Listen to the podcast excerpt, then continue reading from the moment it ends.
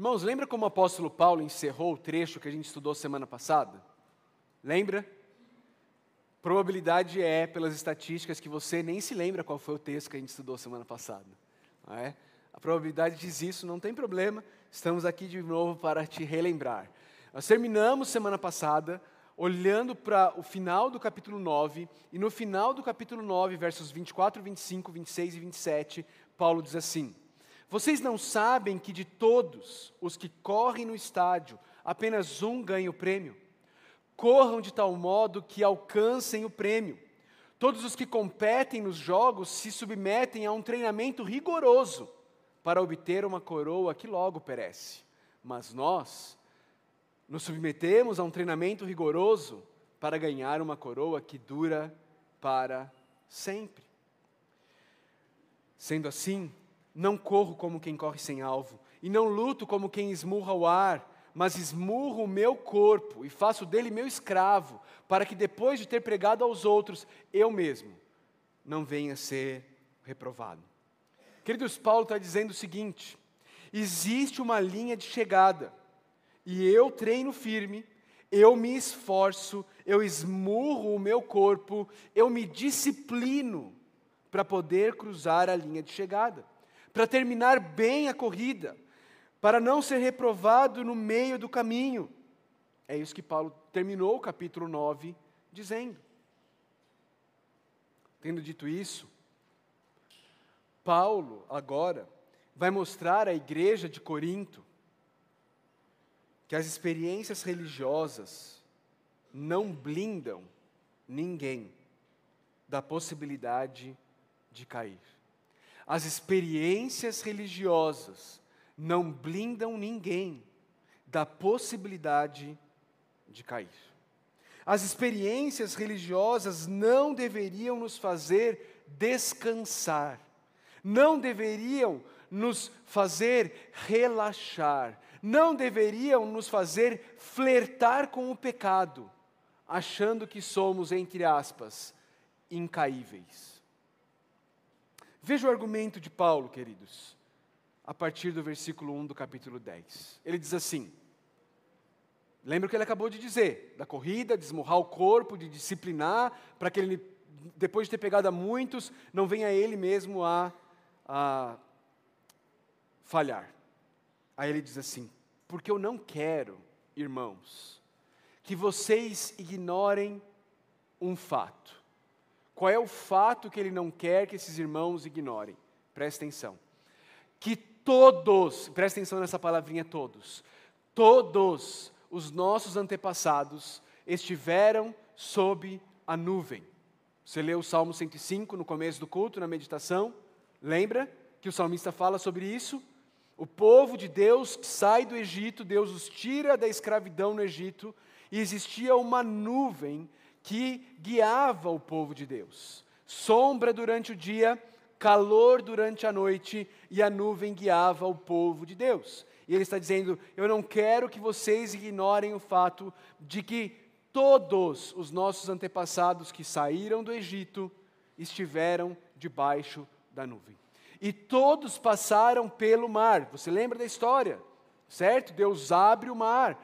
Então o povo de Israel passa pelo mar seco.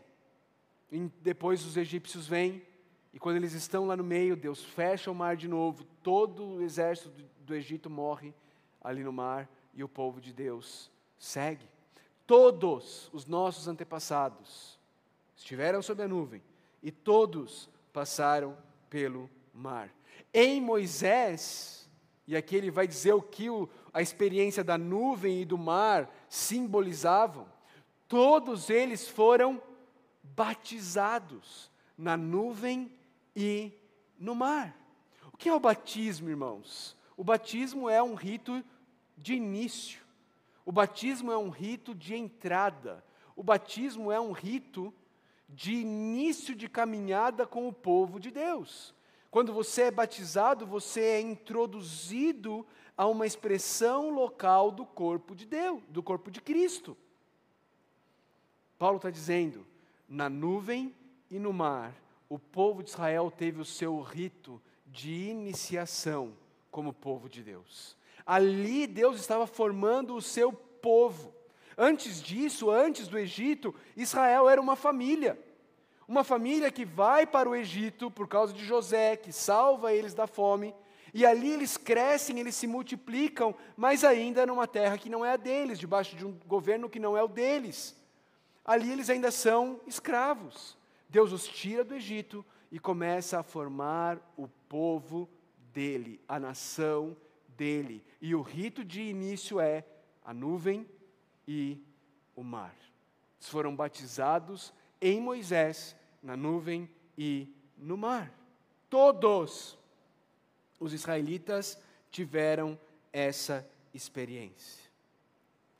Além disso, todos comeram do mesmo alimento espiritual. E aqui ele vai falar sobre o outro, o outro mandamento que eu e você temos da parte de Jesus Cristo, a ceia do Senhor. E ele vai usar algo lá de trás de Israel, que foi um tipo, que foi um exemplo, para mostrar que aquilo apontava para o que eu e você vivemos hoje dentro do corpo de Cristo. Ele vai dizer: todos comeram do mesmo alimento espiritual. No caso deles, qual era o, o alimento espiritual? O maná. O maná no deserto. O próprio Jesus Cristo vai dizer lá em João 6 que a, o, o pão que descia do céu era um símbolo dele. Ele é o verdadeiro pão que desce do céu. Mas o maná era um tipo, era algo que exemplificava, era uma sombra que apontava para uma realidade. E Paulo está dizendo: todos os israelitas comeram do mesmo alimento espiritual. Todos os israelitas se alimentaram do pão que apontava para Cristo. Todos eles experimentaram o corpo de Cristo. Mas não apenas isso. Não apenas do corpo, mas eles beberam da mesma bebida espiritual. Corpo de Cristo, o sangue de Cristo. Eles bebiam da rocha espiritual que os acompanhava, e essa rocha era Cristo. Eles bebiam, do, não apenas, eles comiam não apenas o corpo, mas eles também bebiam do sangue de Cristo, porque bebiam da água que saía da rocha. Lá no início da jornada deles no deserto, o povo pede água e Deus diz a Moisés: fere a rocha. Moisés fere a rocha e sai água, e, e sacia a sede do povo. No final da, do, dos 40 anos, o povo pede água. Deus diz a Moisés: fala com a rocha. Moisés, fere a rocha. Sai água. E sacia a sede do povo. O que, que você acha que aconteceu entre a primeira ocasião e a última ocasião que está relatada em Êxodo para a gente? O povo não bebeu mais água? O povo tinha sede e a rocha jorrava água e saciava a sede. E Paulo está dizendo: a rocha espiritual os acompanhava, e essa rocha era Cristo. Não é que Jesus era a pedra, tá bom? Jesus não era a pedra, Jesus era a rocha espiritual. Jesus estava presente com o povo de Deus, saciando e suprindo as necessidades do povo de Deus. E Paulo está nos ensinando que todo Israel, comeu do pão espiritual e bebeu de Cristo.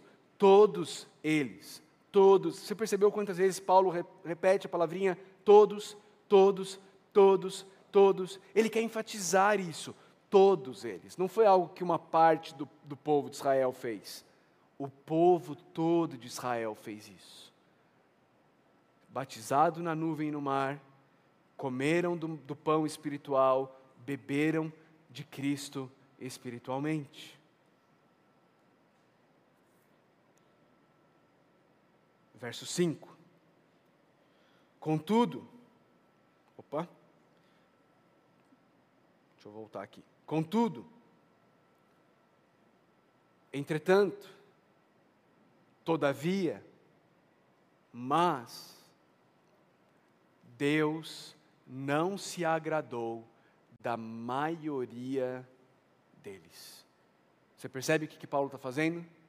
Todos, todos, todos, todos, maioria. Da maioria deles. De fato, Deus se agradou apenas de Josué e Caleb. Vocês lembram da história? Deus prometeu a terra para eles, a terra prometida que emana leite e mel. Os espias foram ver a terra, voltaram dizendo: a terra é fantástica. A terra tem cachos de uva que, para poder levar os cachos de uvas, precisa de dois homens com uma vara segurando o cacho de uva. A terra é fantástica, tudo que planta nessa terra dá.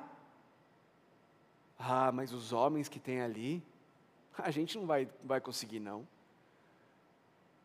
Tinha um goiano lá, falou: a gente não vai dar conta, não.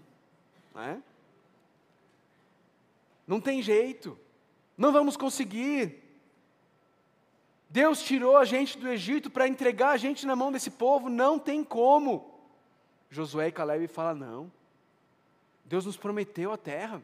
Sim, é verdade, os homens de lá são gigantes, mas Deus é por nós. Nós vamos, nós os enfrentaremos.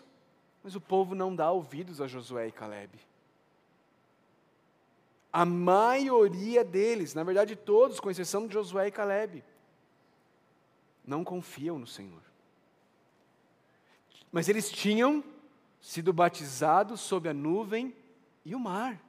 Eles tinham comido do pão espiritual e bebido de Cristo espiritualmente. Mas Deus não se agradou da maioria deles. E não permitiu que eles finalizassem a corrida para usar a analogia do apóstolo Paulo no capítulo 9. Não permitiu que eles desfrutassem da terra prometida e fez com que eles morressem no deserto. Por que isso? O que houve? Por que Deus agiu assim com eles? Verso 6. Essas coisas ocorreram como exemplo para nós. Primeiro, queridos, essas coisas, elas ocorreram, presta atenção nisso. Essas coisas ocorreram para serem exemplos para nós. Veja o que Paulo está dizendo. Paulo não está dizendo, olha, eu olhei para essas coisas que aconteceram lá, e aí eu pensei, caramba, isso aqui pode servir de lição para a igreja. Não é isso que Paulo está dizendo. Paulo está dizendo que as coisas aconteceram lá atrás na providência de Deus, na soberania de Deus, elas aconteceram com um propósito: serem exemplo para nós. Você percebe a diferença das duas coisas? Não é que elas aconteceram lá e aí Paulo olhou e falou assim: nossa, isso aqui é uma boa lição. Não. Paulo está dizendo que elas aconteceram com o propósito de servirem de exemplo para a igreja. Deus batizou todos os israelitas no mar. Deus deu a eles o pão e a água espiritual para que isso servisse de exemplo para mim e para você. E Deus permitiu que eles fizessem as escolhas que eles fizeram para servir de exemplo para mim e para você. Para que eu e você aprendêssemos com o erro deles ao invés de precisarmos sentir na pele as consequências dos nossos erros. Mas quais foram os erros deles? Os erros deles, queridos, basicamente foram os mesmos que os coríntios estavam sendo tentados a fazer, e os mesmos que eu e você somos tentados a viver hoje. Acompanha comigo para que não cobicemos coisas más, como eles fizeram. Essa palavra cobiça, a, a, a origem de todos os pecados dos israelitas, dos coríntios, dos caldenses, não é? nascidos e criados e que vieram para cá depois, eu acho que está na rede errada aí, porque está caindo. Dá uma checada para mim, por favor. Todos, israelitas, coríntios, ah, caldenses, paulistas, nortistas, cariocas, carioca até um pouquinho mais, né? Mas não, brincadeira. Mas todos nós, todos nós, a origem de todos os nossos pecados é a cobiça. A cobiça, essa palavrinha cobiça, ela significa fortes desejos desordenados. Fortes desejos desordenados. Quando a gente ouve essa palavrinha cobiça, imediatamente a gente tende a ligar isso a questões sexuais. Cobiça e imoralidade sexual. Mas cobiça não é só isso. Cobiça é muito mais do que isso. Como eu disse, cobiça é um forte desejo desordenado por algo que Deus não te deu. É isso que cobiça é. Quando, quando Moisés recebe os dez mandamentos, e o último mandamento diz: Você não cobiçará a casa e a mulher de quem? Do teu próximo.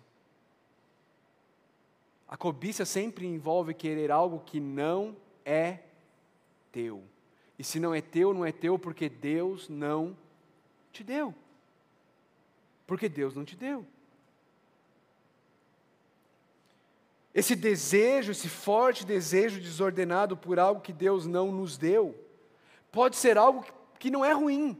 Pode ser um desejo por algo, desculpa, que não é ruim. Mas não é o que Deus me deu. E eu desejo tanto esse algo que não é necessariamente ruim, a ponto de eu estar disposto a pecar para ter esse algo e a pecar quando eu não tenho esse algo que eu desejo. No caso dos israelitas, veja como Moisés usou essa palavra lá em Números 11. Lá em Números 11, é o texto que fala sobre o povo pedindo carne. Querer comer carne é necessariamente errado? Todos juntos. Comer, querer comer carne é necessariamente errado? Não. Ok? Não. Não é errado. Mas quando eu desejo tanto, de forma tão intensa e desordenada, algo que Deus não me deu, eu peco. No caso dos israelitas, o que Deus não tinha dado para eles era carne. Deus tinha dado maná. Mas eles não estavam satisfeitos com o maná. Eles estavam com fortes desejos pelo que Deus não deu para eles. E o texto diz lá em Números 11, 34, por isso o lugar foi chamado Kibrote Atavá, que significa a sepultura da cobiça, a sepultura do desejo forte. Porque ali foram enterrados os que tinham sido dominados pela Gula, essa palavrinha gula é cobiça, é desejo forte. É a mesma palavra que na, versão grega do Antigo Testamento é a mesma palavra que foi usada por Paulo lá em 1 Coríntios capítulo 10. O povo de Israel desejava fortemente algo que não era ruim, carne. Aliás, tem nada de ruim, muito bom. Mas não era o que Deus tinha para eles. E eles desejaram a carne a ponto de desprezarem o que Deus havia dado a eles. E assim eles se tornaram ingratos, desprezando e reclamando do que Deus tinha dado para eles, porque eles estavam desejando fortemente algo que Deus não havia dado para eles. O problema inicial do pecado e da queda, irmãos, sempre é um problema de coração. Sempre é fruto de um forte desejo desordenado por coisas, boas ou más, boas ou más, mas que Deus não, não nos deu. Pode ser coisas boas, como eu disse. Pode ser um forte desejo desordenado por um namorado, por uma namorada. Pode ser um forte desejo desordenado por uma ascensão na carreira. Pode ser um forte desejo desordenado por reconhecimento, por aplauso, por aceitação. Pode ser um forte desejo desordenado por um conforto que Deus não me deu. Por um controle de uma situação que Deus não me deu. E esse desejo, quando ele é concebido, o que ele gera? Idolatria. Verso 7. Agora, quando, quando, quando você pensa na palavra idolatria, o que, que vem à sua mente? Qual é a imagem? Você fecha os olhos e pensa, idolatria. O que, que vem à sua mente? Imagens de esculturas. Era, era, era retórica, mas é isso, imagens de escultura. É? A gente tende a pensar em quê? Nos santos católicos, ok? Ou a gente tende a pensar nos, nos templos orientais de Buda, não é? Ou talvez no, nos panteões da, da mitologia grega e romana, não é? E tudo isso é idolatria, eu, eu, eu concordo, é idolatria, ok? É idolatria. Não vivam isso. Mas eu, eu poderia apostar que é muito improvável que qualquer um de vocês aqui lide com imagens de esculturas. Tenha santos de devoção, ou um Buda na sua casa, ou alguma coisa do tipo, alguma imagem que você adore. É muito improvável que isso aconteça. Mas é importante que você entenda, queridos, que idolatria não é algo exclusivamente externo. Para você ser um idólatra, você não precisa necessariamente se prostrar, se ajoelhar diante de uma imagem. Pode ser que você nunca tenha tido uma imagem na sua casa, na sua vida, no seu carro, seja lá onde for, e ainda assim você seja um idólatra. E é importante que você entenda isso. Porque a idolatria, queridos, ela começa e ela pode ter o seu processo completo, única e exclusivamente dentro do coração. Veja, a idolatria não depende de imagens. Mesmo, vamos pensar mesmo na questão da idolatria ah, de santos católicos. O que se venera, o que se, o que se adora, o que se busca ali, não é a imagem em si, é o conceito por trás da imagem. Todo o santo de devoção, ele possui uma causa por trás, ok? Seja aquele que promete um casamento, seja o santo de uma, de uma classe, por exemplo, o santo dos caminhoneiros vai proteger segurança, não é, nas estradas. Todos eles possuem uma ideia por trás. E o que se está adorando é essa ideia. Você conhece alguém aqui que é devoto de Afrodite? Que adora Afrodite? Que num sábado à noite fala assim: Ah, vou me arrumar porque hoje eu vou lá no, no culto a Afrodite, lá no templo. Eu não conheço ninguém. Mas quantas e quantas pessoas hoje continuam a adorar um ideal de beleza? Continuam a viver em busca de serem aplaudidos pela sua aparência. Como se ter uma aparência de um jeito ou de outro fosse o que daria significado à vida dessas pessoas. Percebe? A adoração continua. Não tem imagem, mas a adoração continua. Ou então pensa, por exemplo, no, se vocês conhecem alguém que adore o deus Moloque. Alguém conhece? Baal. Alguém conhece? Alguém que vai no culto a Baal. O culto em que ele exige o sacrifício dos seus filhos no altar dele morrendo queimados. Alguém conhece? Alguém que saia no sábado à noite, fala: "Filho, vem cá, vou te levar para te oferecer como Quantos pais, continuam sacrificando seus filhos no altar da fartura, no altar da carreira, no altar do eu preciso ganhar um pouquinho mais. E aí eu sacrifico os meus filhos.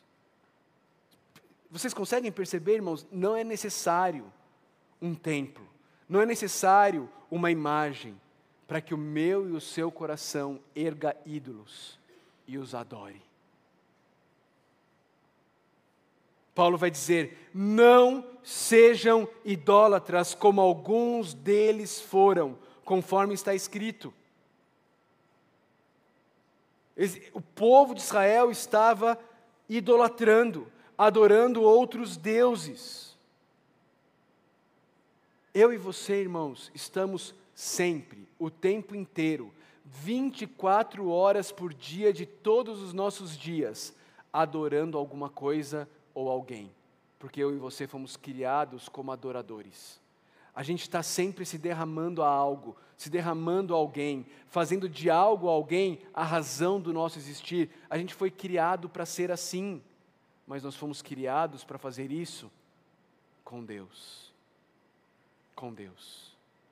E sempre que eu e você deixamos de buscar em Deus nosso conforto, nossa segurança, nossa aceitação, e passamos a buscar essas coisas em coisas criadas ao invés do Criador, nós nos tornamos idólatras. Nós nos tornamos idólatras. Ou, eu e você nos derramamos a Deus em busca dessas coisas, ou então estamos nos derramando a coisas e seres criados.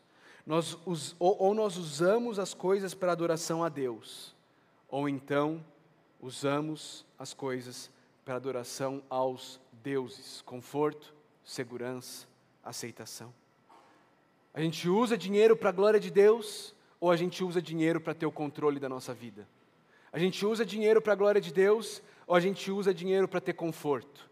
A gente usa dinheiro para a glória de Deus ou a gente usa dinheiro para se sentir seguro? A gente usa dinheiro para a glória de Deus ou a gente usa dinheiro para ser aceito pelas pessoas? O ministério pode ser um ídolo. É possível que a gente sirva a Deus e as pessoas em busca de aprovação, em busca de aceitação, em busca de controlar as pessoas. Tudo nessa vida, todas as coisas criadas, podem ser usadas como ídolos. Quando eu e você colocamos nelas as nossas esperanças por coisas que só Deus pode nos dar. Essa idolatria de coração, queridos, às vezes ela se revela externamente, na busca pela satisfação dos desejos. Veja, ainda no versículo 7, o povo se assentou para comer, beber e se levantou para se entregar à farra. Eu quero, eu quero essa comida. Eu quero essa bebida. Eu quero essa satisfação sexual. Então eu me entrego a essas coisas. Eu me entrego aos fortes desejos desordenados do meu coração. Não é isso que o povo diz? Siga o seu coração. Te faz feliz? Faça. Foi exatamente isso que aconteceu com os israelitas.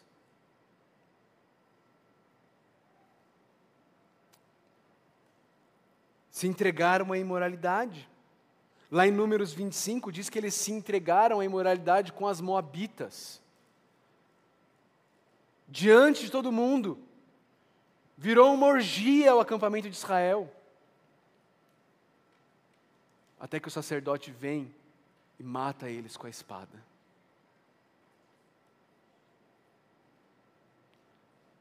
Num só dia, morreram 23 mil israelitas.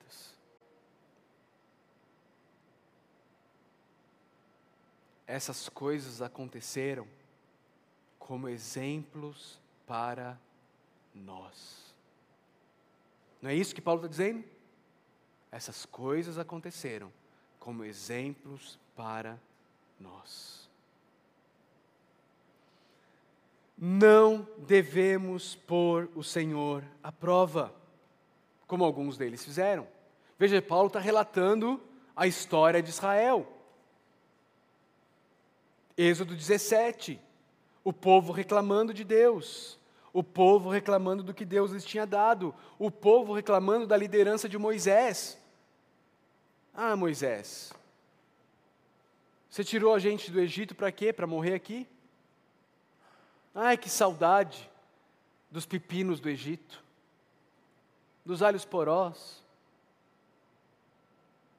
Que a gente só come esse pão aí que cai do céu.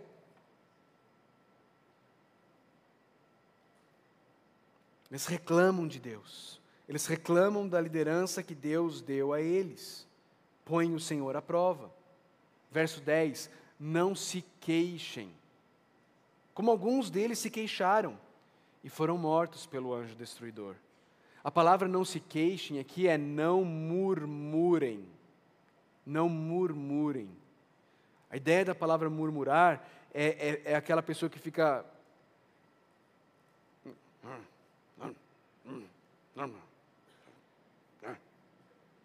E isso, isso é um murmurador. Aquela pessoa que está sempre mal-humorada, reclamando, franzindo. Nada está bom. Eles murmuraram contra Moisés, murmuraram contra a liderança de Moisés, a ponto de Deus falar para Moisés: Moisés, sai daí que eu vou matar todo mundo e vou recomeçar o meu povo com você. Não se queixem, como alguns deles se queixaram e foram mortos pelo anjo destruidor. Essas coisas aconteceram como exemplo para nós. Verso 11: Essas coisas aconteceram a eles como exemplos e foram escritas como advertência para nós sobre quem tem chegado o fim dos tempos. Só para você saber, biblicamente falando, o fim dos tempos começou desde a época de Paulo e nós continuamos neles. Nós estamos vivendo o fim dos tempos significa a última etapa, ok? Estamos vivendo o fim dos tempos. Paulo está dizendo, queridos, o que aconteceu, aconteceu como exemplo para nós. E foi escrito como advertência para nós. Irmãos, veja o cuidado de Deus comigo e com você. Veja como Deus nos quer bem. Veja como Deus nos, ele quer o meu e o seu bem a ponto de que Ele, na sua soberania, na sua providência, orquestrou para que tudo isso acontecesse e fez questão de que tudo isso fosse registrado, para que eu e você pudéssemos ser advertidos, exortados e pudéssemos aprender com o erro dos outros, com a dor dos outros, para que eu e você não precisemos cair nos mesmos erros e sofrer as mesmas consequências. Veja o cuidado de Deus com a sua igreja. Eles foram batizados, comeram e beberam de Cristo no alimento espiritual, tiveram as experiências religiosas mais incríveis que alguém poderia ter, mas ainda assim cobiçaram, idolatraram, se entregaram aos seus desejos, colocaram Deus à prova, murmuraram e reclamaram de Deus e da liderança que Deus havia provido para eles. E qual é a conclusão de tudo isso? Qual é a conclusão que Paulo chega diante de toda essa história? Verso 12. Assim, Paulo agora vai concluir. Assim, aquele que julga estar firme, cuide-se para que não caia. Você é dos fortes. Você lembra que na igreja de Corinto tinha, tinha os fortes. Aqueles que diziam assim: não, comida sacrificada a ídolo, eu posso comer tranquilo, não me afeta. Envolvimento com imoralidade sexual é tranquilo, porque o corpo é mau, não afeta o espírito. Eu sou, eu sou dos fortes. Você é dos fortes. Você é daqueles que podem andar na beira do precipício de boa. Não está tranquilo. Olha, até onde eu posso ir? Eu vou até lá. É tranquilo. Você é do, dos que não precisa de disciplinas espirituais diárias?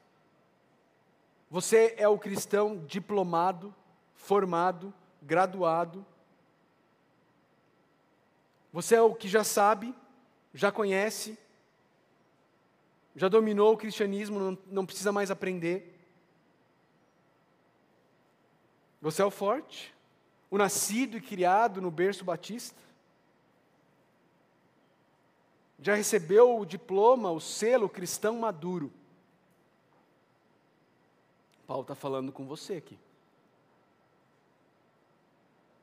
E ele está ele tá dizendo: olha, no passado, teve um outro grupo de pessoas que também estava no meio do povo de Deus.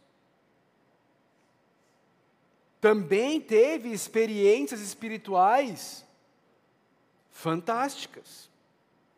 Foram batizados, provaram do alimento espiritual, mas eles caíram.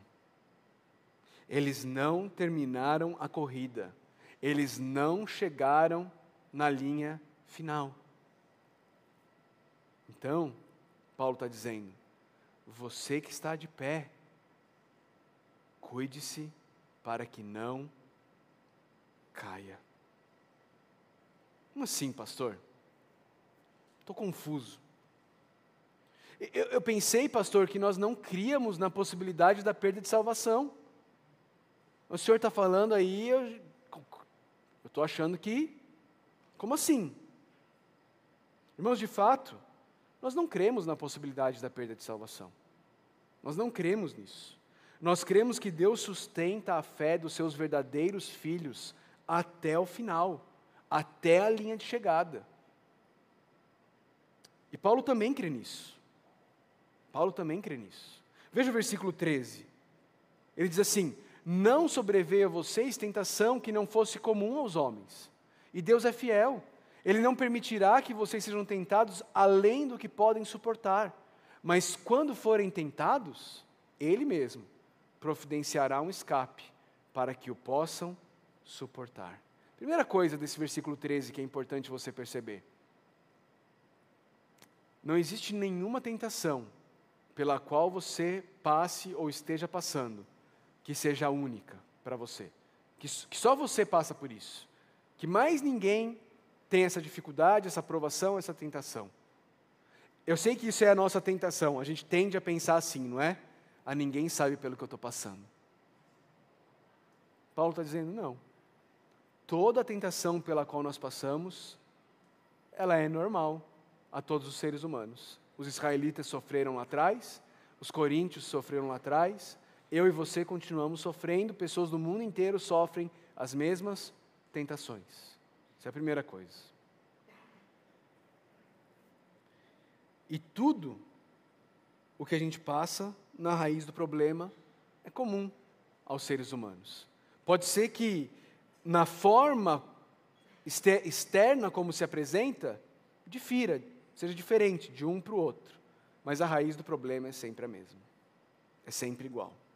Mas Deus é fiel. Deus é fiel. Nós não somos. Eu e você caímos. Eu e você falhamos. Eu e você tiramos os nossos olhos de onde deveria estar. Eu e você começamos a olhar para coisas que Deus não nos deu e começamos a pensar que a nossa vida só faria sentido, que a gente só conseguiria ser feliz se nós tivéssemos aquelas coisas que Deus não nos deu. Nós somos infiéis. Mas a boa notícia é: Deus é fiel. Ele é fiel. E Deus não permite que os seus sejam tentados além do que podem suportar. Deus capacita os seus a dizer não à tentação, às cobiças, aos fortes desejos desordenados, às idolatrias, às imoralidades, às murmurações, às ingratidões então por que, que eu e você caímos? Caímos porque queremos cair. Deus nos dá tudo o que eu e você precisamos para não cair. Deus é fiel.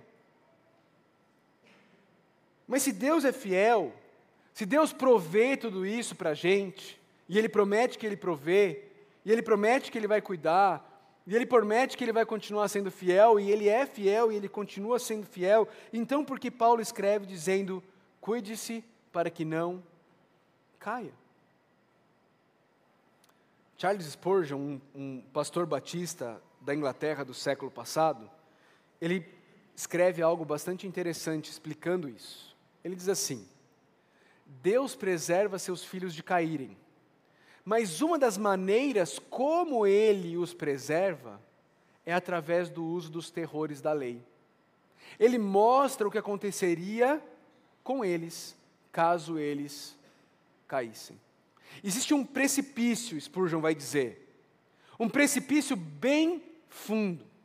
Qual a melhor maneira de impedir que alguém caia nele? Dizer a todos que, se caírem ali, serão inevitavelmente destruídos e despedaçados. O que Spurgeon está dizendo, queridos, é que o mesmo Deus que promete manter os seus filhos e impedir que os seus filhos caiam, o mesmo Deus que preserva os seus filhos, decidiu que uma das maneiras como ele vai preservar os seus filhos e impedir que os seus filhos caiam é nos advertindo dos horrores da destruição. É nos advertindo do que aconteceria se nós caíssemos. Uma das maneiras de Deus impedir que caiamos é a nossa disciplina. O nosso esforço de andarmos longe do, do precipício, porque fomos advertidos dos horrores do que aconteceria se caíssemos no precipício. Então já não andamos mais no precipício, porque a gente sabe o que vai acontecer se a gente cair. A gente se disciplina para andar longe do precipício. Longe do precipício. pastor Davi Merck foi meu professor no seminário. Na porta do escritório dele, ele tinha uma lista de coisas boas alistadas lá: família, reputação, trabalho, testemunho, nome de Cristo, uma série de coisas lá boas. E aí você perguntava para ele, professor, o que é isso daqui? E ele falava, ele falava assim: Isso aí é tudo o que eu vou perder se um dia eu cair. Está aí, ó, a lista de tudo que eu vou perder se um dia eu cair. Eu e você precisamos ter claro isso no, diante dos nossos olhos. Sim, Deus nos promete que Ele não permitirá que nós caiamos, mas aqui está os horrores da queda. Portanto, se discipline. Portanto, esmurre o seu corpo. Portanto, treine arduamente para que você chegue na linha de chegada para que você chegue no final da corrida. Porque a queda é terrível. Irmãos, preste atenção. Existiam pessoas que pensavam ser do povo de Deus. Essas pessoas andavam com o povo de Deus. Viveram experiências espirituais com o povo de Deus. Mas se deixaram levar pelos desejos desordenados, pela idolatria pela imoralidade, pela ingratidão, pela murmuração. Aquele que pensa estar de pé, cuide-se para que não caia. Algumas aplicações para a gente. Primeiro, você consegue perceber, irmão, irmã, fortes desejos desordenados em seu coração por coisas que Deus não te deu. Coisas com as quais você sonha acordado. Naquele momento em que você não precisa pensar em nada, a sua mente vai para lá. Coisas com as quais você acredita que você precisa delas para ser feliz. Coisas que você acredita que a sua vida só vai fazer sentido se você tiver essas coisas. Mas Deus não deu ela para vocês.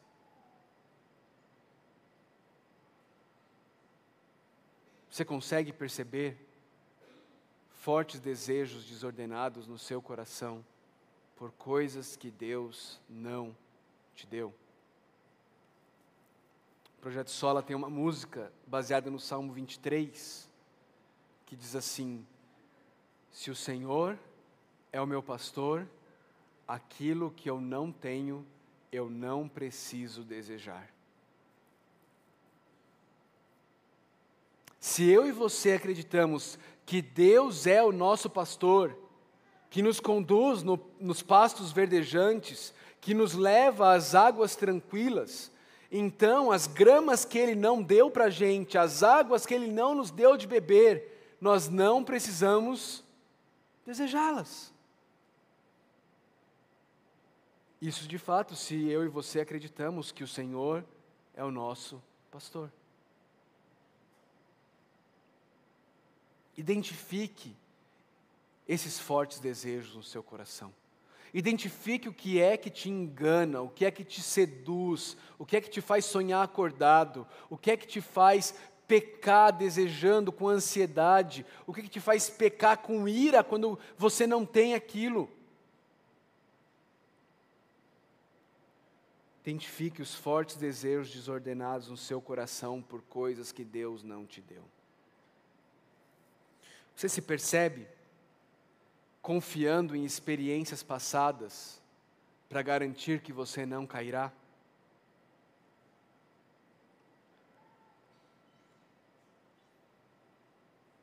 Batizado quando junior.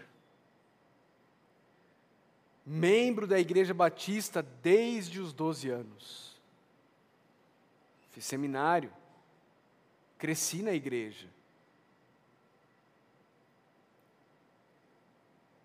Irmãos, experiências religiosas passadas não são capazes de garantir que o seu coração não se deixará seduzir. Você tem se alimentado hoje? Você tem buscado ao Senhor hoje? Você tem se humilhado hoje? Você tem reconhecido os seus pecados e se arrependido deles hoje? Tem buscado ao Senhor na palavra? Em oração, na comunhão com os irmãos hoje? Ou você tem se percebido confiando nas experiências passadas?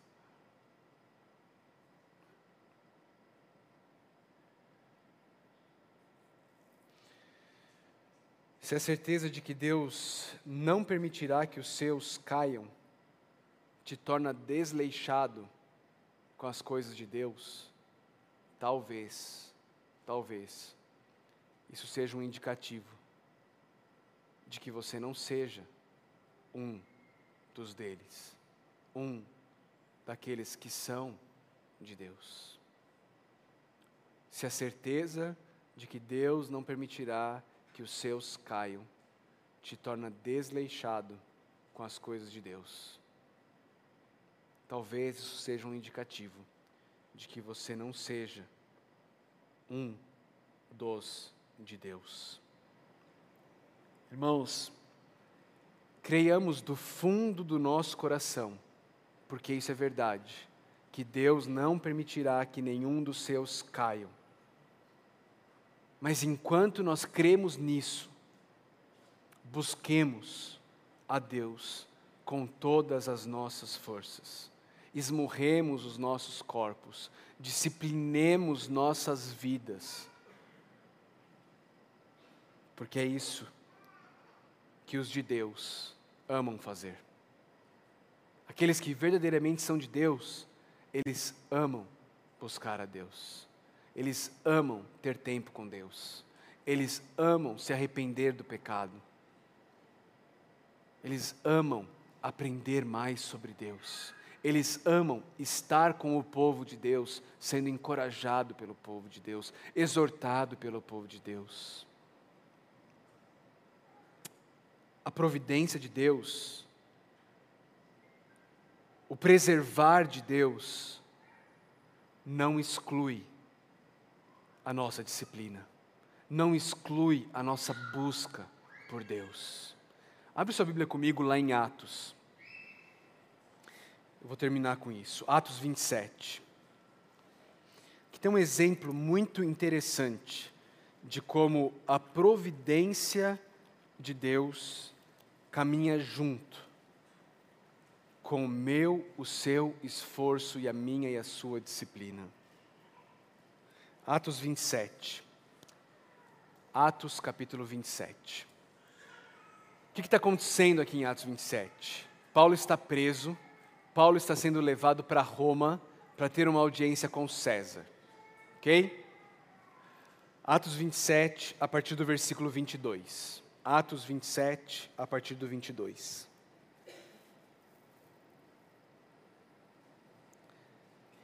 Paulo está falando com. Eu vou começar no 21, tá? Paulo, é, Atos 27, 21. Visto que os homens tinham passado muito tempo sem comer, o, o navio está naufragando, tá? Ele está no navio indo para Roma, mas está tendo uma tempestade e eles estão correndo risco de naufrágio. Visto que os homens tinham passado muito tempo sem comer, Paulo levantou-se diante deles e disse: os, sen os senhores deviam ter aceitado o meu conselho de não partir de Creta, pois assim teriam evitado esse dano e prejuízo. Mas agora, recomendo-lhes que tenham coragem pois nenhum de vocês perderá a vida, apenas o navio será destruído. Pois ontem à noite apareceu-me um anjo de Deus, a quem pertenço e a quem adoro, dizendo-me: Paulo, não tenha medo, é preciso que você compareça perante César. Deus, por sua graça, deu-lhe a vida de todos os que estão navegando com você. Entenderam o que está acontecendo aqui? Um anjo veio para Paulo e disse: Paulo, fica tranquilo, você tem que chegar até César, então Deus graciosamente vai salvar a vida de todos os que estão no navio. Entenderam isso? Então Paulo vem e fala isso para eles. Tenham coragem. Deus prometeu que todos nós viveremos, só o navio vai se perder. Aí, versículo 25: Assim, tenham ânimo, senhores creiam em Deus, que acontecerá de modo como me foi dito. Agora olha o versículo 31. Passa só algumas uma folha aí, vira uma folha. Atos 27, 31. Pouco antes do amanhecer, Paulo insistia com todos que se alimentassem, dizendo: Hoje faz. Oh, desculpa, estou no 33. Desculpa. Então Paulo disse ao centurião e aos soldados: Se estes homens não ficarem no navio, vocês não poderão salvar-se. Com isso, os soldados cortaram as cordas que prendiam o barco salva-vidas e os deixaram cair. Os marinheiros começaram a querer fugir do navio. E Paulo fala assim: se eles fugirem, nós vamos tudo morrer.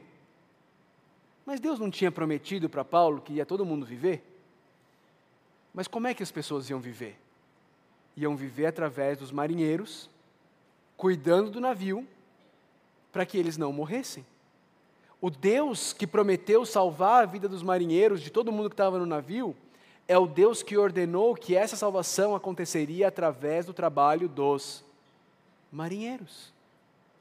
O Deus que prometeu preservar a vida de todos os seus filhos, preservando a nossa fé até, os, até o último dia, fazendo com que todos aqueles que verdadeiramente são filhos de Deus perseverem na fé esse Deus também decidiu que Ele fará isso através das nossas disciplinas espirituais, através da minha e da sua busca por Ele, através da, da minha e da sua dedicação a Ele, através de, eu, de, de cada um de nós lutando contra as cobiças do nosso coração, as idolatrias do nosso coração, nos arrependendo diariamente dos nossos pecados e buscando a Deus diariamente é assim que Deus nos preserva. Essa é uma das formas como Deus nos preserva.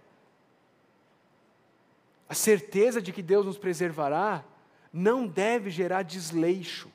A certeza de que Deus nos preservará não deve fazer com que eu e você vivamos uma vida cristã de flauteado.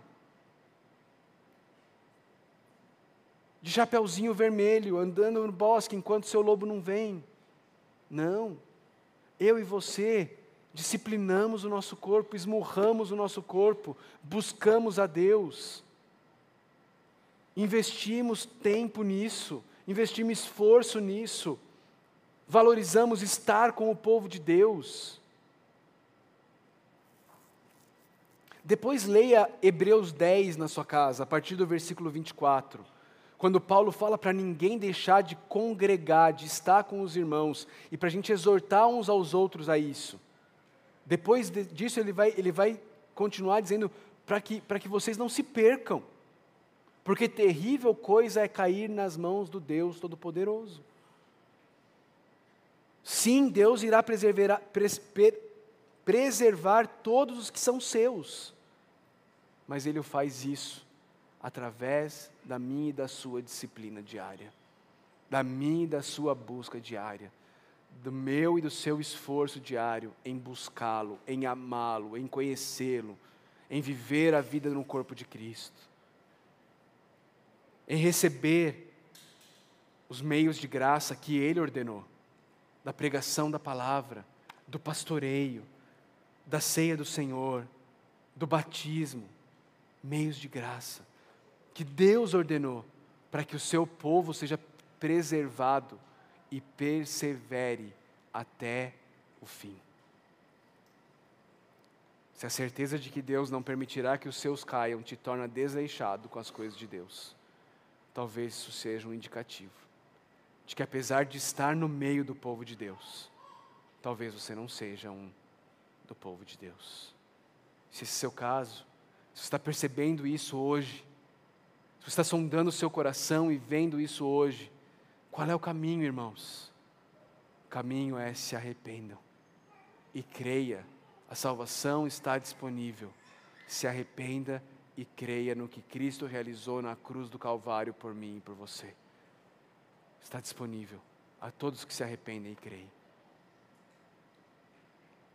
Senhor Deus, te louvamos, Senhor, pela tua palavra.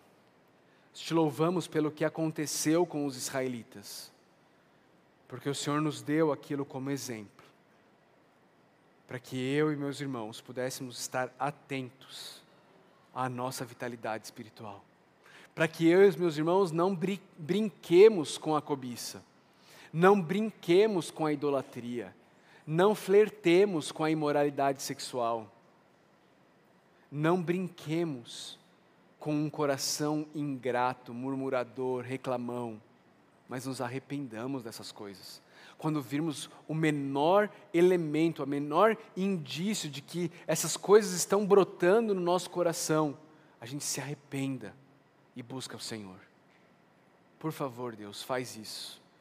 Por favor, Deus, nos ajuda a ter disciplina, a andar longe do precipício, a não brincar com o pecado a valorizar as disciplinas espirituais, os meios de graça, a não nos acomodarmos com o YouTube, mas a sermos lembrados de que precisamos do corpo de Cristo para o nosso vigor espiritual. Senhor, nos ajuda a mudarmos a nossa rotina, a mudarmos o nosso, a nossa agenda, se for necessário, mudarmos de profissão para que não negligenciemos aquilo que o Senhor diz que é essencial para a vida cristã. Por favor, Deus, abre os nossos olhos, nos faz atentos, Senhor, a essas coisas e nos encoraja, lembrando que o Senhor é fiel. Obrigado porque temos um Deus fiel, um Deus cheio de amor leal por um povo falho como nós. Obrigado, Senhor. Obrigado. Em nome de Cristo que nós oramos. Amém.